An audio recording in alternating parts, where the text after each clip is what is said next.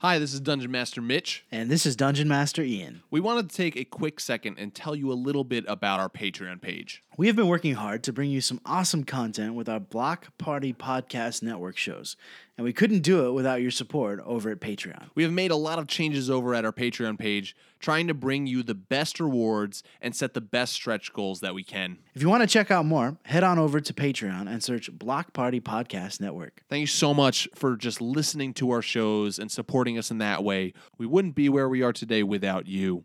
And now, enjoy the show.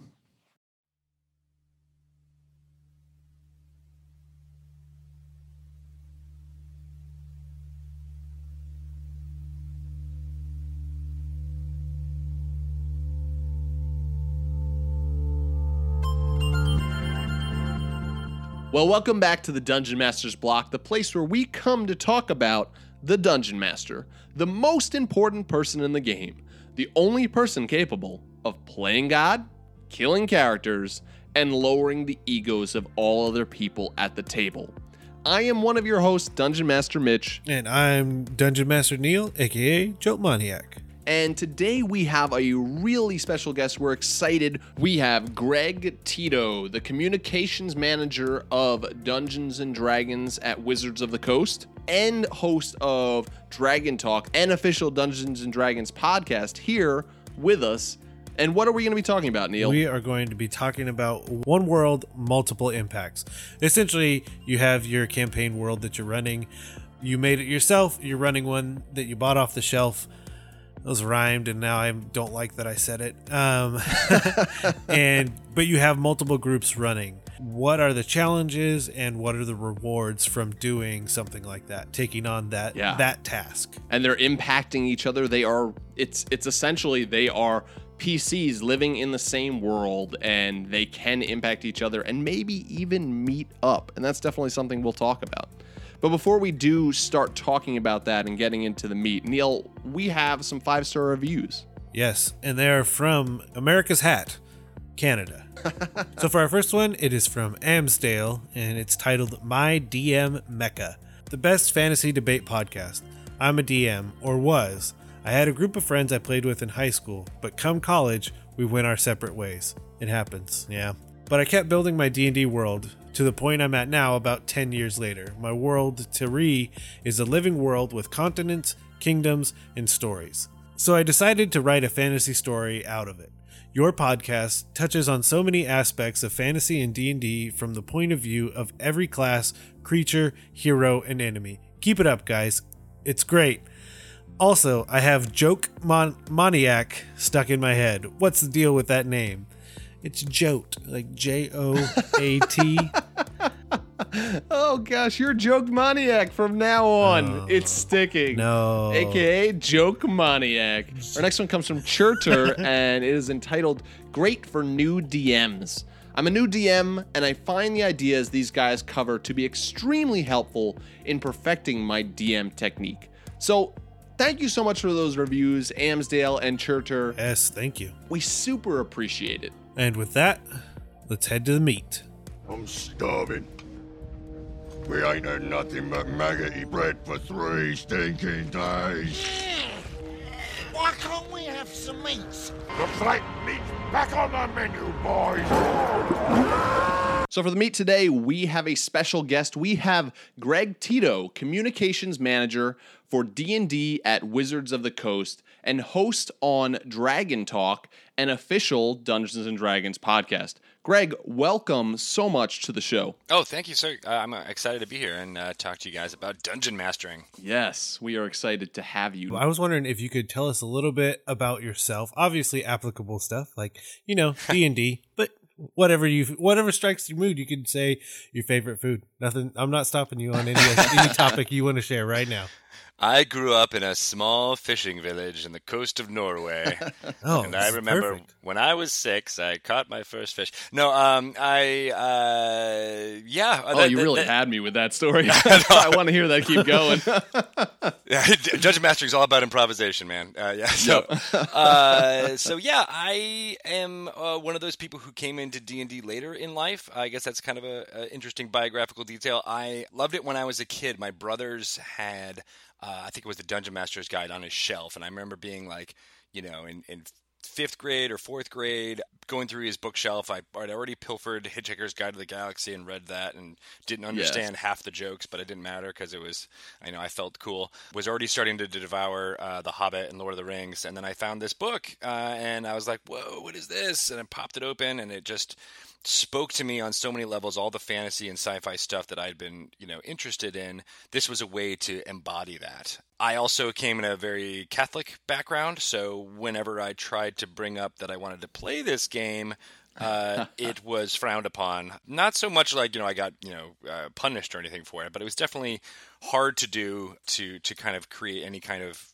you know campaign or anything like that. So what I did, I just made a lot of characters and kind of you know just filed those away in my brain. I don't even know if those still exist, but so I never got to play. I, I there was a couple of, of, of starts and stops. I tried to do a Middle Earth role playing game uh, session in um, in high school, uh, college. We tried to do something, uh, but my friends were never really those those friends. We had a lot of shared interests. We played a lot of video games together, but for some reason I couldn't convince them to do D and D. And then I got to uh, my adult life, and I moved to New York City, and I got married, and I was looking around, and I was like, wait a second, I can actually play Dungeons and Dragons now. There's nothing stopping me. I'm an adult.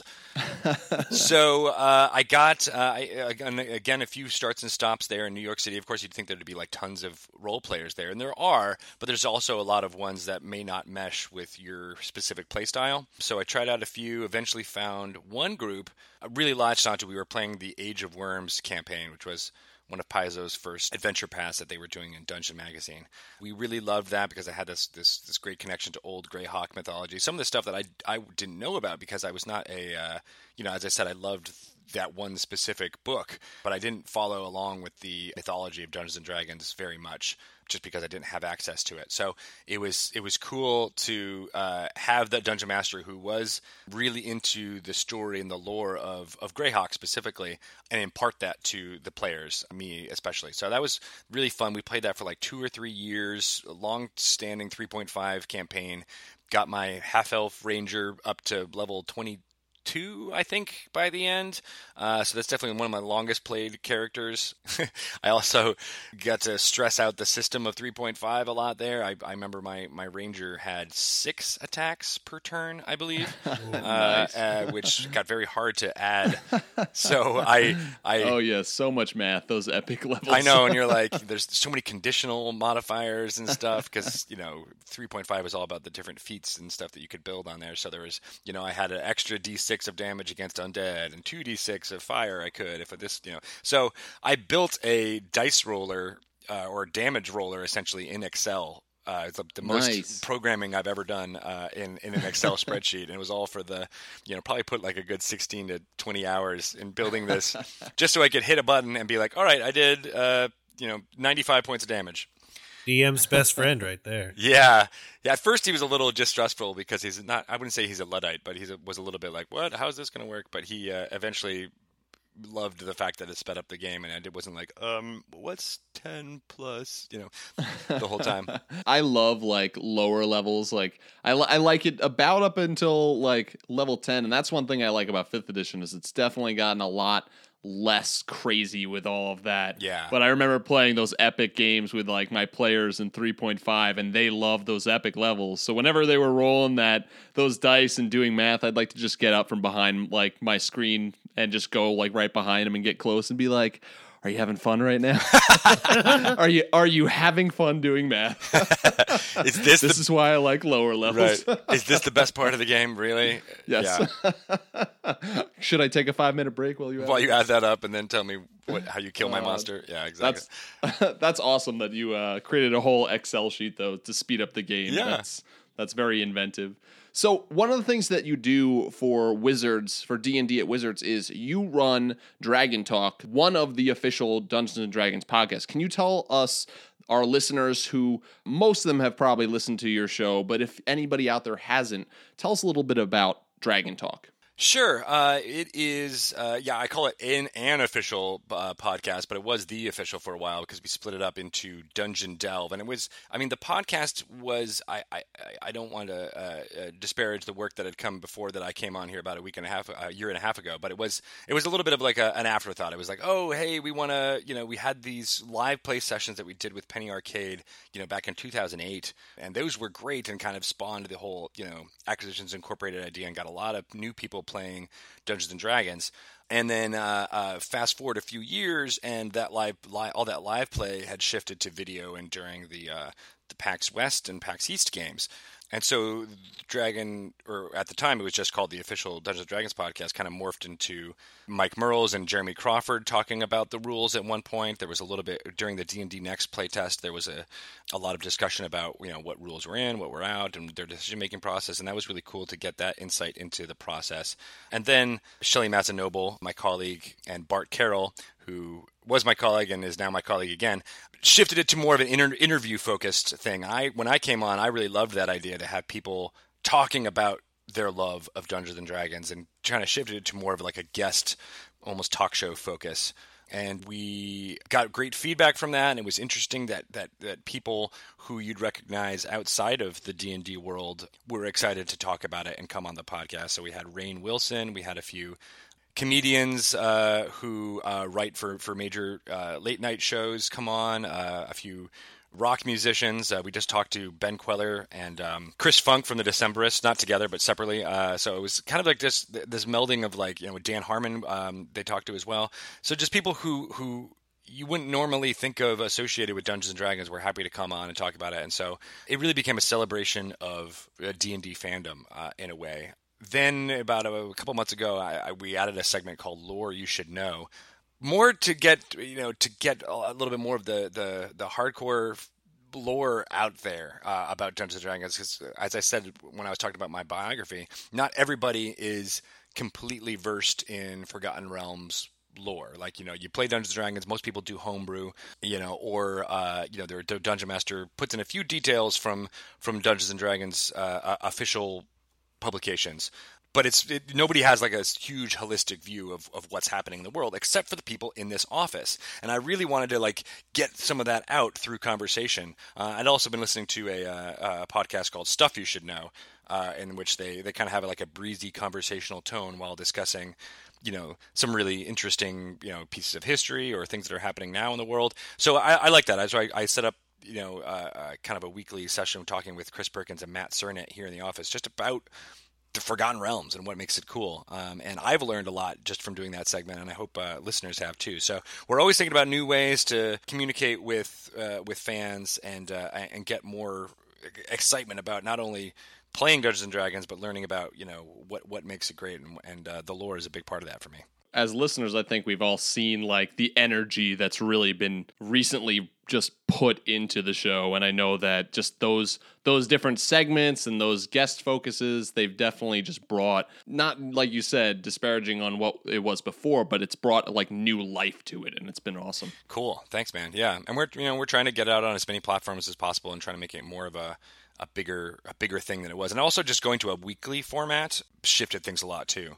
You know, I think it used to be you know bi-monthly or or you know, and, and the idea of having a new th- a new piece of, of, of, of, audio to listen to every week has, has really contributed to it as well. So the other question we have for you is what first got you interested in DMing, kind of coming across the screen, as it were? That's a good question. Um, yeah, because as I said, uh, I played in a long campaign for a while, and it did some some dabbling in DMing, uh, but was never successful.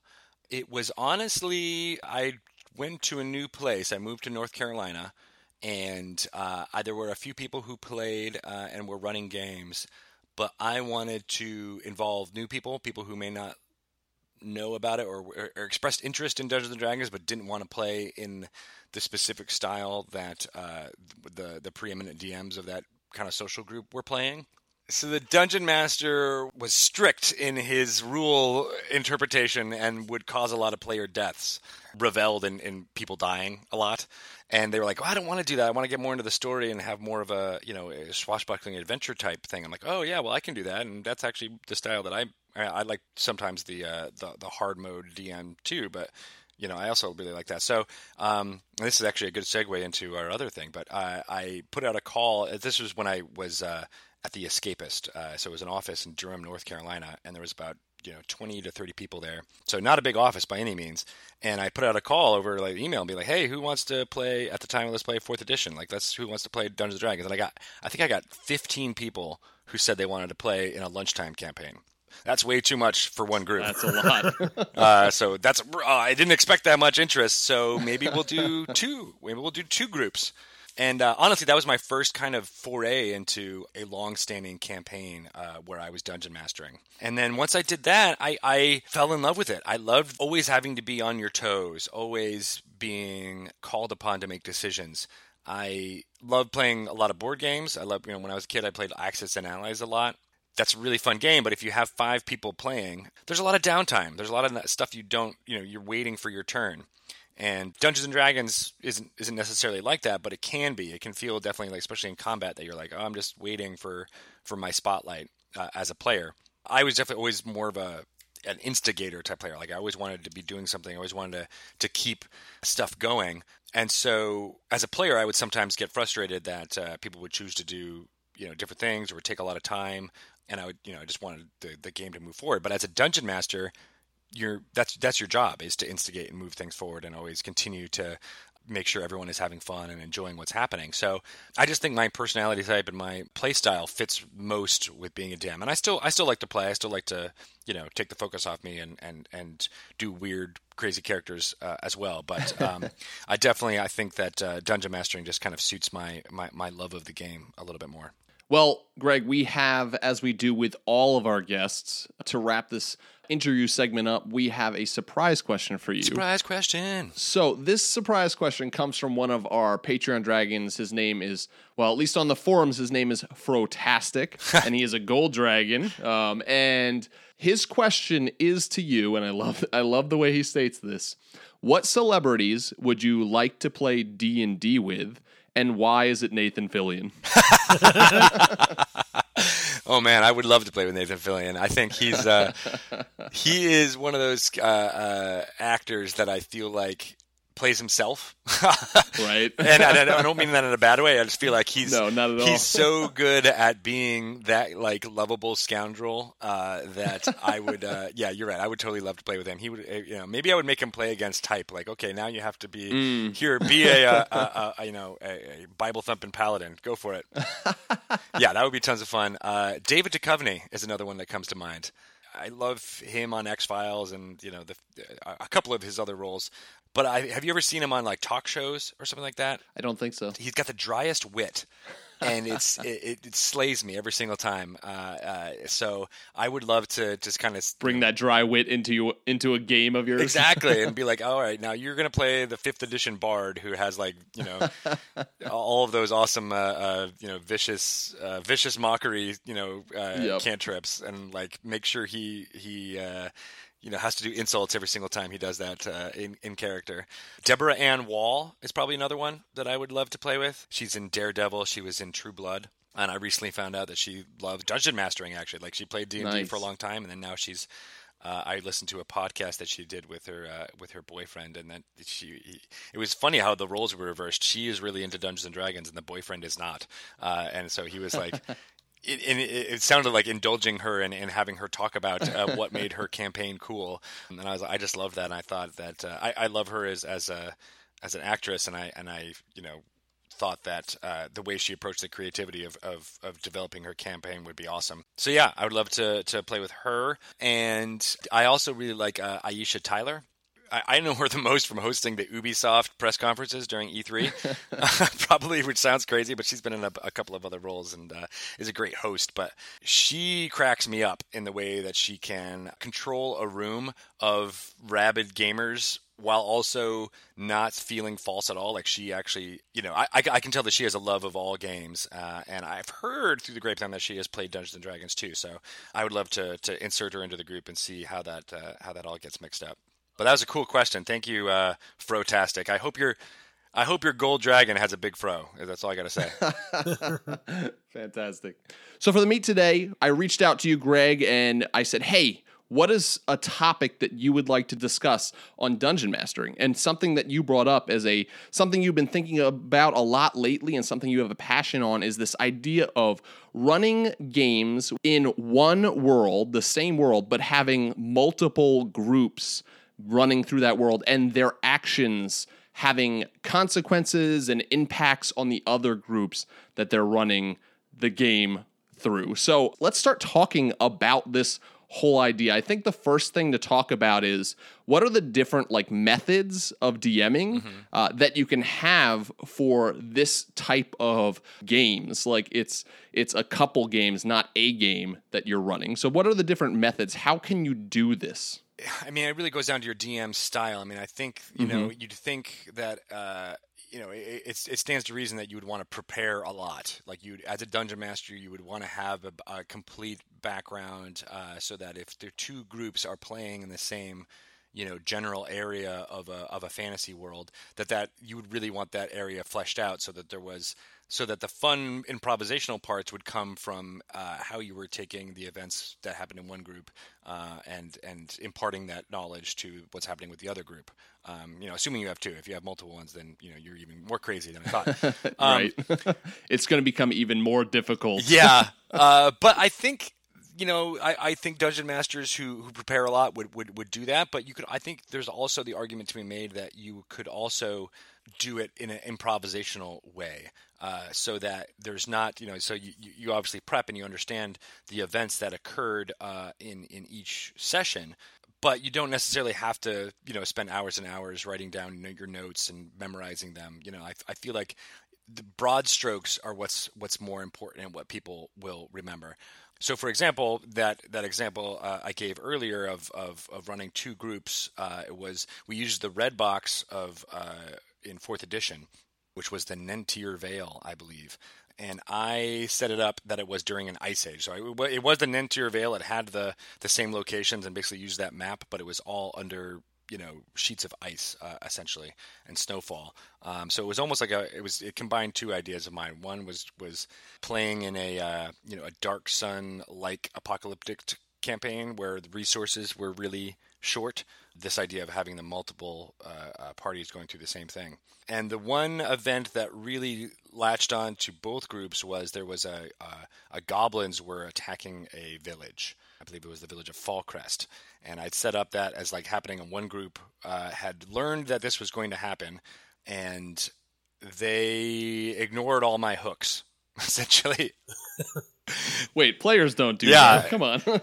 you know, I had them, uh, you know, find out the evidence that there was a massive, you know, goblin army. They saw the goblin army. They, I think they even interrogated one of the goblins to find out where they were going and what was going to happen. Uh, they had just come from the, the village of Fallcrest, uh, and they decided to be like, well, we have this other hook where there's treasure in a cave to the north. Let's go do that.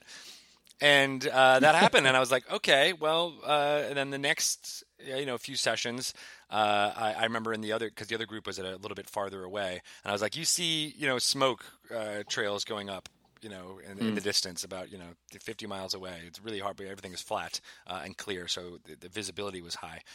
And then we never really touched on it again. And then that, the group that ended up going to the cave kind of uh, petered out. Some people uh, left, and we just didn't end up playing with that group anymore. But I was playing with the other group uh, a little bit longer, and they returned to the city of uh, the, the village of Fallcrest as a broken husk uh, with goblins occupying it. And uh, it wasn't. I, I think after one or two sessions, there was you know lots of stories evolved with them trying to save people who were in there or whatever. But I let it loose that like, oh, you know, you know the reason why this this city is like this because the other group totally abandoned this town and they did that and they were all like what? Oh my gosh that's what happened. Why did they do that? And they immediately like left that session and went to go like make fun of the other group uh, or those who were left from the other group to be like what why did you do that? We're like you know dealing with the consequences of your actions. So I think you know basically you can I think you can do it in broad strokes I think is what is going to be most important what's going to have the most impact. Like it doesn't necessarily have to have you know every event that happens throughout um, the adventures has to impact the other groups but larger ones should definitely have you know tentpole events should should be important and everyone should experience you know some impact from that you know but then you can also weave in smaller things like oh that's the same you know bartender you know did the same mannerisms with that group than he did with that group, but that kind of thing. You know, I feel like Yeah. is, is also um, really valid ways to do this too. I think the way that you're talking about DMing uh, this style is the way that most DMs that are going to try to do this or are doing this out there are going about it. We're talking about like you are the DM running through either your own homebrew world or a an adventure that you have picked up or through Forgotten Realms and Established World or whatever and then you have multiple groups two or like you said if you're if you're really crazy more than two Yeah. another way that i i know that this can be done and i think this is probably going to be the way that less people do it just simply because it's harder because you're bringing together more people in one place at one time in the collaboration. But I did for uh, a catacon when me and one of our other co-hosts, uh, DM Chris, went to a catacon. Uh, we did two games at uh, two different tables with two different groups, but we decided that we were going to be in the same world at the same time. And so what we would do is both groups knew that this was going to be the case. And so what we would do is like every now and then we call a little bit of a break. Me and Chris would get together and just check up on each other and say, "Where's your group at? What's what's happening with this group?" And eventually, it led into uh, the two groups at the end of the game, like meeting up. Ooh, cool. But like, it, it was pretty sweet because the other group would do something, and even if we didn't like schedule a meeting, I'd have to be like, "Hey, my group just did something." I'd be like, "Uh, hold on, guys," and I just walk over to the other table and tell Chris, "Hey, so they just did this." Your characters are probably going to notice what they just did. Like it's going to have impact on their world, and it was it was pretty cool. But I, I imagine that would be pretty difficult to do rather than a one shot at a convention where everybody's there on a regular basis with another DM and uh, two groups getting together on the same night and just just in the fact of you need a lot of space to do that in general but um, Right. but that's definitely another way that people can try I like that. I like that in a convention play. That's my experience with it as well. That that's my main experience is being at a um, local gaming store, and it was right when fifth edition was going to come out, and th- essentially three groups went into a dungeon at the exact same time. man and there was there was one person designated at each table that could write down notes and communicate with a, the other like selected person at the other tables so like i could write a note and then they would hand it to either table two or three and they could read it and then they would have to relay to their group and they could message me back kind of thing but yeah the orchestration on that it takes a lot of work Yeah. Yeah. And I started really thinking about this again because of two people I spoke to on the podcast uh, for the for Dragon Talk. One was Ben Cameron, who is kind of living the dream as being a professional dungeon master to groups of people here in Seattle. And uh, when we asked him to, to, to be on the podcast, that was the, the, the main reason. But in speaking to him, I realized that he has been doing this for like the last three or four years.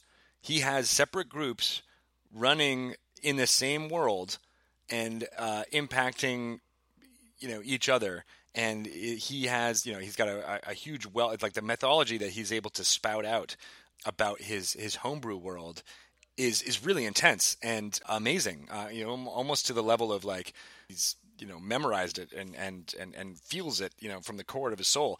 So that was really impressive to me and i was like wow i, I mean i really thought about this idea a lot. I was like one of the things that really lo- i loved about dungeons and dragons when i was a kid uh, again fascinated with it was it was something that mmos really uh, the idea of an MMO being like here you're in a shared universe with a whole bunch of different people and you're telling these stories together. And of course MMOs aren't really like that anymore. It's much more of a hey, you're playing by yourself and there's some other people around and you can group up sometimes. But back in the 90s when there was that promise of, you know, living in a virtual world was really high for me and I thought Dungeons and Dragons would do that too and it never really coalesced into that other life kind of feel, right?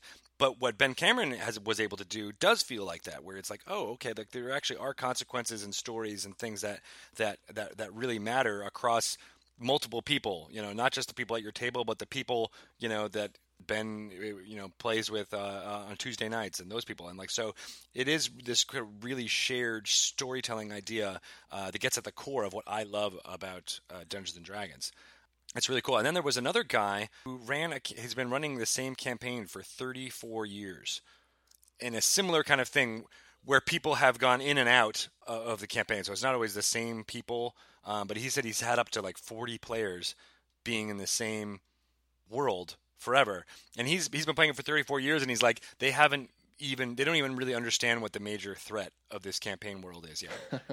and I was like, what? They haven't Okay, even that's scratched the surface. Yeah, people can do it, and it's it's really interesting uh, uh, to me when they do because of and, and you can do it in these long format, you know, kind of things. It doesn't necessarily need to be at a convention. Although I do like the fun of that being in a, in a convention setting, and that taps into something that one of my uh, I used to write some some RPG material for uh, Goodman Games, and one of my co-writers was in that first group I played with in New York. Uh, his name's Tavis Allison.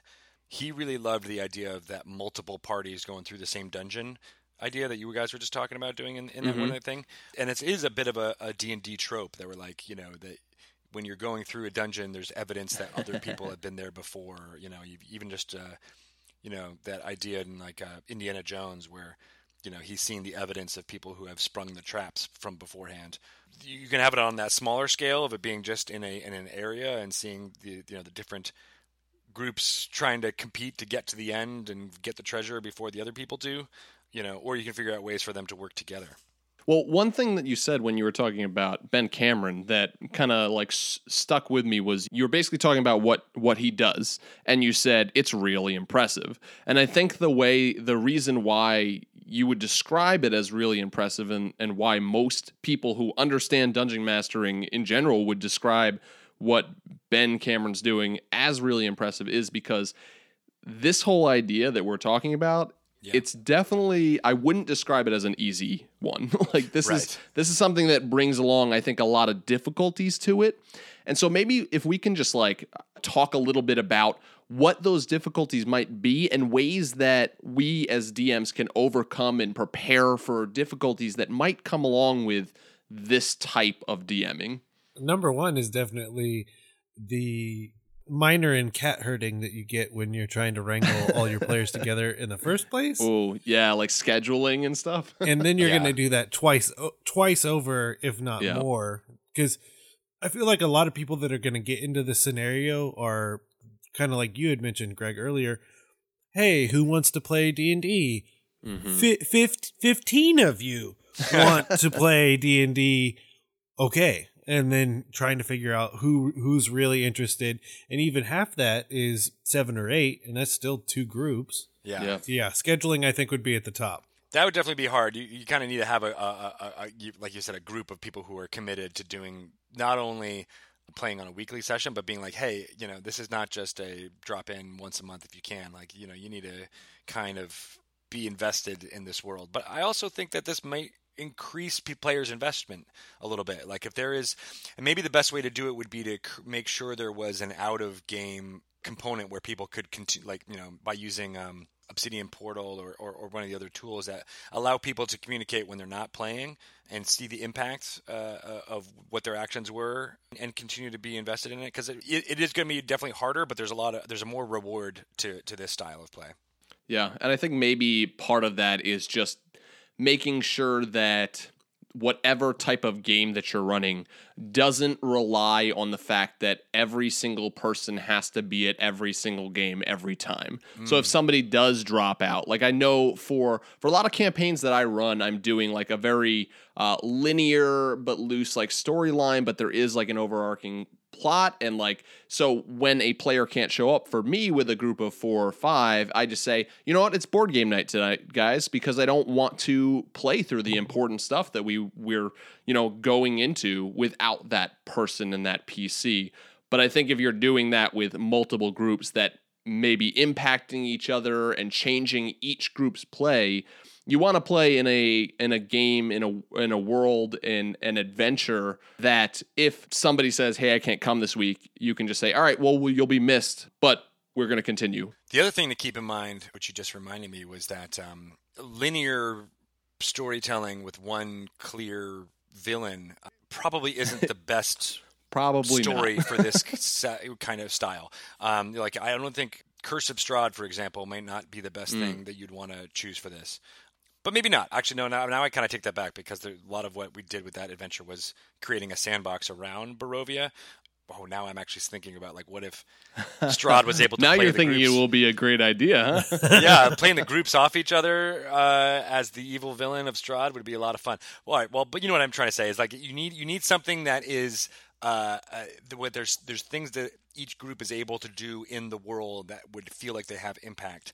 And so it does not lend itself to a completely linear like you need to resolve everything at this location before you go on to the next location kind of style of, of, of campaign. You need to f- make it feel way more sandboxy because that's part of the fun is that they get to choose where they go and what they do then impart that those those events and the, you know what happened to them to the other group so that if they show up to one of those locations they can be like oh well this is already looted or this you know the mayor of this town was already deposed because he was a corrupt or you know that kind of thing.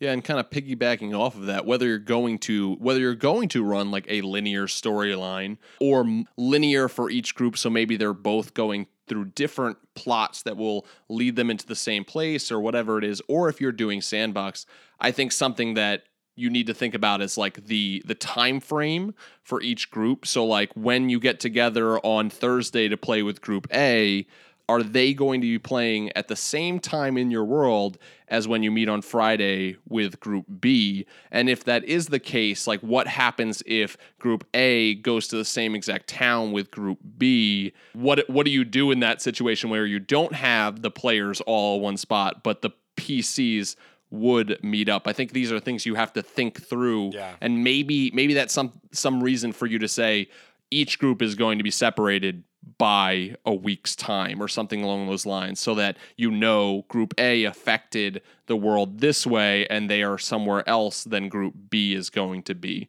Of course there still is difficulty in that because if group B says hey we want to we want to in the sandbox campaign go to town go to the town that group A is in you got to figure something out for that but Yeah. uh, that's definitely a difficulty that you want to you want to at least prepare for and think for and go how am I going to how am I going to DM if this happens instead of trying to avoid that, I think I would try to encourage that as a DM. I would want them to be in the same general area, not necessarily, you know, it would definitely would be difficult to, to, to pull off, but I mean, it's part of that connection that makes it really interesting, you know, so maybe, you know, like if, if one group, group A was going and they uh, came to a tavern in the same town where group B was, I would describe those characters as being in the tavern, you know, you know, this is the other group and this is what they're doing. And, you know, try to do a good job of, as a DM of, of portraying them the way that the players in group B portray them so that they have a sense of like, oh yeah, these are them, and we know them. Um, you know, maybe if you know that is going to happen ahead of time, or you have an inkling, you can ask a player from Group B to guest, Yeah, to and join. to show up, and then play that part and be there, and then you know, go off and do its thing. That no, I, I think you know. As we said, the scheduling of all of those groups together at the same time may not be worth it for a chance meeting. It might, it would be worth it if it was a planned Big uh, events you know, assault stuff, on yeah. a dragon or something, right? That, that would be fun to get everybody together, or at least try to get everybody together. As, as Um, long as you have mature players that aren't going to go, oh, I know that that's the other PC. Let's pick a fight with them. yeah, but then even then, like I, I would play that out. I mean, what what would happen? yeah, I think that's I mean that's the fun of a sandbox campaign is like I think you have to you have to be okay with them making bad choices and part of the fun is what are the consequences of those choices. It doesn't just impact you; it impacts everybody who's in this shared world. so Greg, I'm gonna I'm gonna keep asking you. I'm gonna keep uh, drilling you about this because I'm I'm thinking of concerns, and I, I'd love to hear like what what your thoughts are. So, what if that happens with a DM and they they allow there to be the PCs from the other group? They meet up, and let's say whether there is a really good reason for it or it's just a player who is that is that kind of uh, goofy player that's like, ah, I want to fight these guys, and they get in a fight. And what if one of those PCs like it goes to zero? How would you handle that? Well, that is a very good question. I think I would uh, attempt to play it out as much as the way it would happen if the, those players were there. Hmm. So, if there is a peacemaker in Group B, I would use that PC's abilities or whatever to try and stop the fight. You know, just as they would if they were there Yeah. kind of thing, you know. The worst case scenario that you're you're really asking about is like, what if one player kills another player? Exact. off And the player's not there. Yeah. Yeah, and you have to show up and be like, oh, by the way, player A Your character's dead. player Sorry, B. buddy. Sorry, But I didn't do anything. Because that's that's a horrible thing. You don't want to ever say Yep. that to someone. Um, Nope. So I would try to figure out a way in game to do to to control that as much as possible. And then if none of that worked, I would have to. I think I would do some Deus Ex Machina kind of thing, probably of Hmm. like you know uh, a big bad shows up in the middle of the fight, and they all have to join together and fight. Work it, together, or, yeah. You know, the, the the mayor or the sheriff comes in and arrests one of them or something. You know, like and that person is in jail, and then they instead of them being, you know, instead of player A killing player B, player A, uh, uh, you know, has to start the next session in jail, or maybe player Yeah. B is also in jail and they're in two cells next to each other, and then they have to talk through their differences or something like that. I don't know, Uh, some way where like it doesn't just get hand waved and be like, no, you can't do that. Yeah, I think that like you use the word Deus Ex Machina, and I think that a lot of players out there like hear that and they, I think they cringe at that. But I think that in this sense, like it's a really good thing because not only are you protecting the players that aren't there and their characters, but you're also saying to the players that are doing this. Everybody's PCs are important to me in the sense of like, I'm not going to allow you to kill these PCs without the players being here, and I would do the same thing for you guys. I mean, allowing that to happen and getting up to that point, I mean, that will become a really important and interesting event when you get back to Group A and say, hey, by the way, this is what happened to your characters. You were brought to the brink of death by this character. This character is now in jail. You probably hate this character from the other group now. Like, what do you do about this? It, it, it Right. brings up really interesting story hooks and everything. Yeah, and what better way to create a rivalry between the two parties? Yeah, you know? absolutely. And then it- what if okay? So then, as the DM, you're like, well, I didn't even do that. They did that, and I'm just working into the story. You know, so like, all right, instead of this being like a, a story about two groups of adventurers working together, let's figure out how they can compete. You know, and Yeah. and I think that you're right. That like changes the story completely, but uh, uh, I think it would be satisfying for everybody. Yeah, that was my question initially was that not that it's happenstance, but that it's almost clandestine that you have two parties that start out one good, one evil. I mean, obviously that's very black and white, but helps the conversation. And eventually they will come to a head. And for me personally, I'm trying to figure out like how high should the stakes be for two long running campaigns once they run into each other. Because obviously people get really attached to the characters. And you could definitely go the Deus Ex Machina road, even if they're good and evil. Something more evil could show up Right. and want to get them all. But, oh, Maybe it's something that completely doesn't nobody understands. Like what Hmm. if all of a sudden time stops in the middle of a punch, you know, and nobody knows why, uh, and they have to break out of it. I, you know, like I, I, I see it as an opportunity to raise to add more hooks instead of Yeah. it, it taking away hooks. Honestly, yeah. Instead of it being a problem, it's it's just yeah, it's it's good to think through these things and and not get caught off guard and go, oh no, like what do I have to do here? I have Yeah. to like say, ah, we're gonna rewind, we're gonna like pr- pretend that I never did that. Like just just even if you need to take a second as DM and go, you know, guys, give me a second. I got to think about what what's going to happen here. Yeah. Like I think just like that's okay. Like that's okay to do that every now and then. Like absolutely. that's a classic uh, time for a bathroom break. Yeah. You're like, oh, guys, don't I'll be don't back. I mind really me. have to I've, pee." I've just got all my books with me. No worries, I'll be back in like a half hour. Don't worry about it.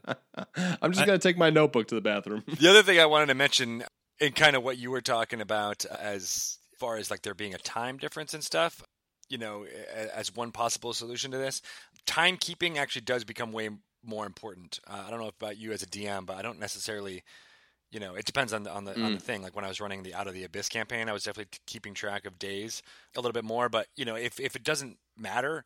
It's very easy to be like, oh, I don't know, a week has passed. Like you don't, Yeah, you don't normally keep the game calendar right by your side and go, "Oh, I know that it is this date at this time." Like, yeah, it's not something normally in campaigns that I think we focus on. But I think in this style of a campaign, you really need to do that. You really need mm. to know what day things happened. Not necessarily to show to the players, but just so in your own head you know the timeline of, of events in this world. Because Yeah. you're the only one as a dungeon master who's able to do that. You know, in this, Yeah. you, you know, you are I mean, you really do become, uh, uh, you know, multiple shards of reality juggling in your head. And so, anyway, I mean, I'm not, I'm a terrible note taker as a DM. I don't, I'm not, I wouldn't say that's my strength at all.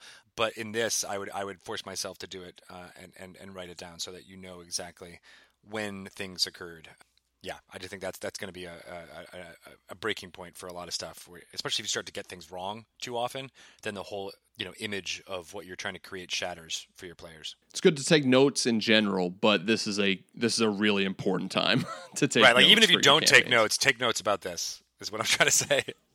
yeah, because you can see how far apart they get too which was another concern I had about time. Mm. Like if you have like a magic heavy group and they're just like lightning bolt, lightning bolt, lightning bolt, long rest. Yeah. And then essentially their timeline just starts edging out farther and farther, whereas the second group might be more martial based and they don't really have casters, so they just keep pushing ahead.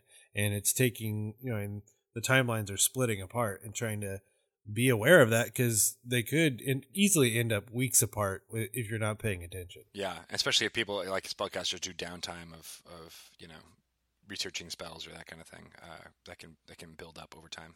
So when you talk about worlds that this world that you're playing in, you have multiple groups. I think one of the objectives, at least I would have as a DM, is I would love to have eventually both teams like meet up at some point, if not multiple points. And I think that raises the question of you working with this this game and these multiple games towards these groups working towards teamwork? Maybe they go after like a big bad or whatever it is together, or is it a competition that they are working against each other in the same world for opposite goals? And so what are you guys' thoughts on that? Like how do you how do you determine that? What are some ideas that you can work towards with that? I don't know if I would want to set it up ahead of time. I think that's that's the takeaway I have from that question is where I don't want to necessarily be latched onto okay, you know, even just in talking about this, being like, and you guys are working together to do X. Like, I, I would say like you're just in the same world. This touches on like a lot of what we've already already discussed, and just let the events of what the party does kind of dictate the flavor of that. So you know, in our example of one character attacking another character, like, all right, well, that's like I said, it pretty much sets up this being a rivalry, you know, and maybe even uh, a redemption kind of story, you know, where hmm. like they, you know, they they learn that they have to team up in order to do it, but you know, it comes from a, a an animosity between the two to two groups or if they seem to work together well and whenever there's mention of the other group the other the other group seems fascinated wants to connect and actually you know actively works towards meeting up with this other group then i would say like all right well you guys are two arms of maybe they have the same patron. You know maybe they all fall under the same king or prince or queen who's giving them missions in order to save the uh, the kingdom you know and so they're all working under the same group and there might be some friendly competition there. But so so again, I, w- I would dictate it based on what the players want and do. Yeah, I think it's going to be super dependent on the players because do you have two groups that essentially already know each other, and then that could that could I- immediately dictate which way that goes because mm. it could immediately mean they want to work together or that they don't. Or it could just be two groups that essentially don't know each other. Going back to your um, scenario, Greg, where 15 people say yes and just because they all work at the same place doesn't inherently mean that they know each other so mm. you could have two groups that essentially that is like the journey is better than the destination kind of thing where they're figuring out how do would i interact with these other groups yeah i think you almost have to let it dictate but you can put push it one way or the other depending on how heavy handed you want to be about the big bad evil because I totally did research while we were talking. It was called Vault of the Dracolich. That's the thing that I played in, where it was three groups and we all were trying to get to and stop the Dracolich from rising and killing mm. everyone. Mm. You could always th- throw one of those in there. Yeah. It'll make team- teamwork will make the dream work. I'm sure at that point. There you go. One idea that just came to my head as you were talking, Neil, was was what if I mean we're, we're kind of thinking about these as equal groups, but what if they're not? What if you have a group that's you know 10th, 11th, 12th level, and you wanted to start a new group at level one? And these guys are like kind of like the the the like literally the B team. Like they are younger, they're less hmm. experienced, and it's actually the members of the group A that are sending them out on missions to go do stuff and trying to prove their worth. And maybe they're you know one of them you know, I'm going on a whole bunch of fantasy tropes here, but like one of them's like the son of one of the other Yeah. you know, people or their daughter, yeah. or, you know, and trying to take on that mantle and maybe even have players who are playing in both groups as different characters.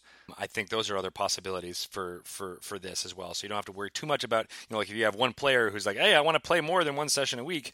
Here, here's a great way to do it is actually just to add in, you know, if you have a couple of newbies uh, who, who haven't played before to be interested, be like, here's a great way. You can play with an experienced player. The experienced, experienced player is getting something new out of the game that he may not have gotten before or she may not have gotten before. And, uh, you know, I don't know. I think that's just another scenario that you can work with. and that can lead to like even guest like you were talking about before guest appearances for like Right. different reasons i think when you brought up like the idea of like a son and a father pcs in different different groups like my immediate thought was well what if one of them dies like they're going to want to go to that person and like hold some sort of funeral. And that's that's a way you can have like a guest appearance for that night. Like he joined the group for that night because he's going to want to be there to like send his father or his son whatever it is uh, into the afterlife with a with an appropriate like funeral. Like that that sounds like a great hook there That sounds fantastic. yeah, and one thing I also thought of was we talked about like bringing the teams together for like teamwork against a big bad or whatever it is. I thought of uh, your original story about the the goblins that attacked the town. It might not even be something planned, but it might be like this Group B comes along and finds out that it is because Group A and their negligence that this town was attacked by goblins. Well, hopefully they're going to like say, well, ne- like if they're mad about it, they might try to take back the town, whatever it is. But that might lead to, well, their negligence has made them rivals because they're like, how dare they just pass us on by? It's because of them. We need to go. We have a bone to pick with that group now. So we are going to travel to meet that group with the intentions that we're going to bring them to their knees. And then you bring them together and have that confrontation happen. Oh, that's so cool! Like, what if like, and one of them is a is a cleric of the the uh, god of justice, and is actually Mm. acting as magistrate and being like, I need to bring these people to justice. Oh man, that's great. and like, actually, you can have like has trial. actual power in the world, yeah, and has actual like authority to do so. yeah, like do those other players then become rogues do they repent for their like their actions how does that play out and Right. Not being like oh i'm the dm with the npcs that are throwing this at them but now you have players at a table running pcs with these really heavy issues and like working through it a- and and maybe coming to blows over it but that's just great great Yeah. storytelling that you as the dm can almost sit back and just allow to happen yeah, right. Okay, you guys, all right, you have your trial. I'll just be over here. Talk it out amongst yourselves. Yeah, that's amazing. I also I thought you were going to go somewhere different with the goblin attack, uh, but it was another just. I mean, we're just throwing out crazy ideas at this point, but Yeah. you know, a, a, a mass combat or a battle scene in which both groups are participating would be a really great way to kind of do it. It'd be a fun, you know, different setup than than a dungeon crawl, but like you'd have, you know, uh, uh, one player group uh, leading like the vanguard for example and another pair player group is leading the um, you know the artillery if they're like all spellcasters or something like that like have it actually play out a little bit you know as a real battle would uh, in a multiple setting. That could be a good climactic bit. It could be it could be the start of the campaign. Maybe that's where it all happened and everybody everybody else in the army dies or is decimated, and these, these are the two groups of people that are left alive, and then they have a schism and they split up and then try to figure out what to do. I don't know. There's just so many great ways that I think all of us are latching onto the storytelling possibilities here.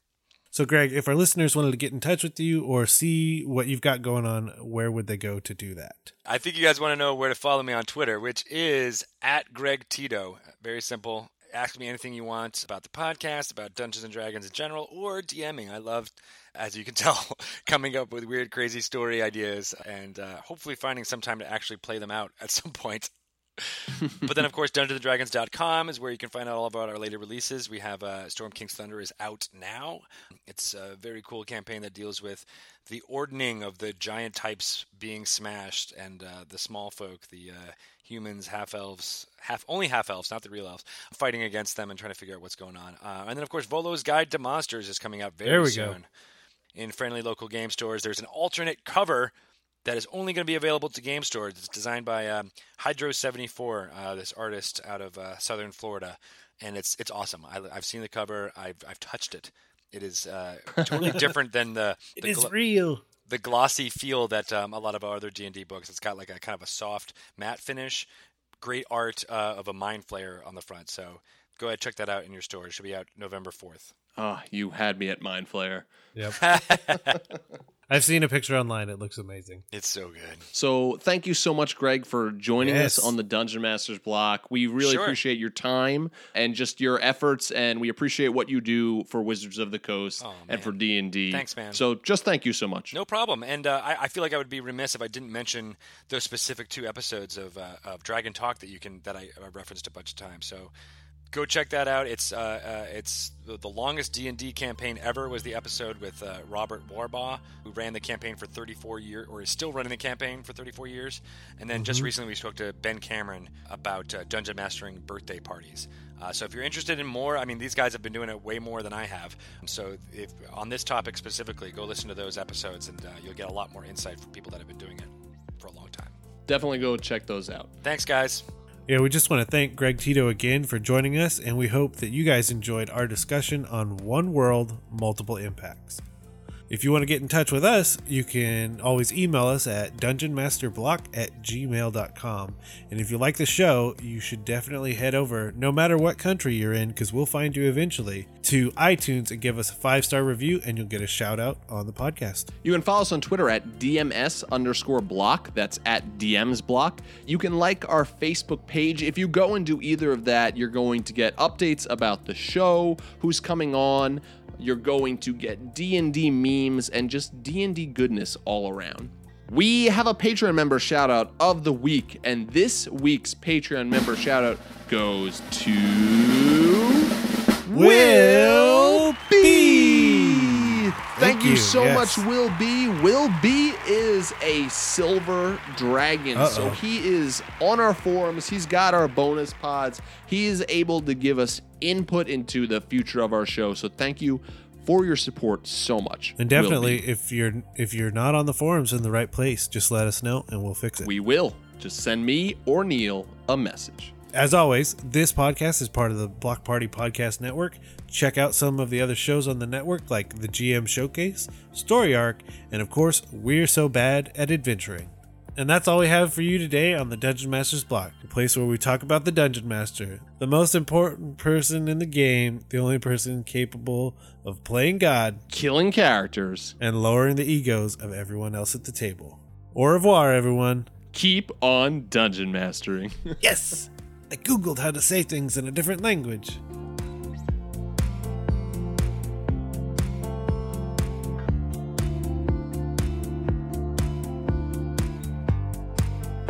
Alright, and with that, we will shut down the lights, turn off the computers, and do everything else that comes with not doing a podcast. Ah, that was weird. I don't want to do that. great, great blooper though. that was weird. Not doing that. Yep, and with that, we're gonna shut shut off the lights, turn off the computers, and head home. But I'm already home, so I'm there. Thanks for listening to Dungeon Masters Block. I don't know, you didn't write it, so then I got confused too. This is the best. This is the best.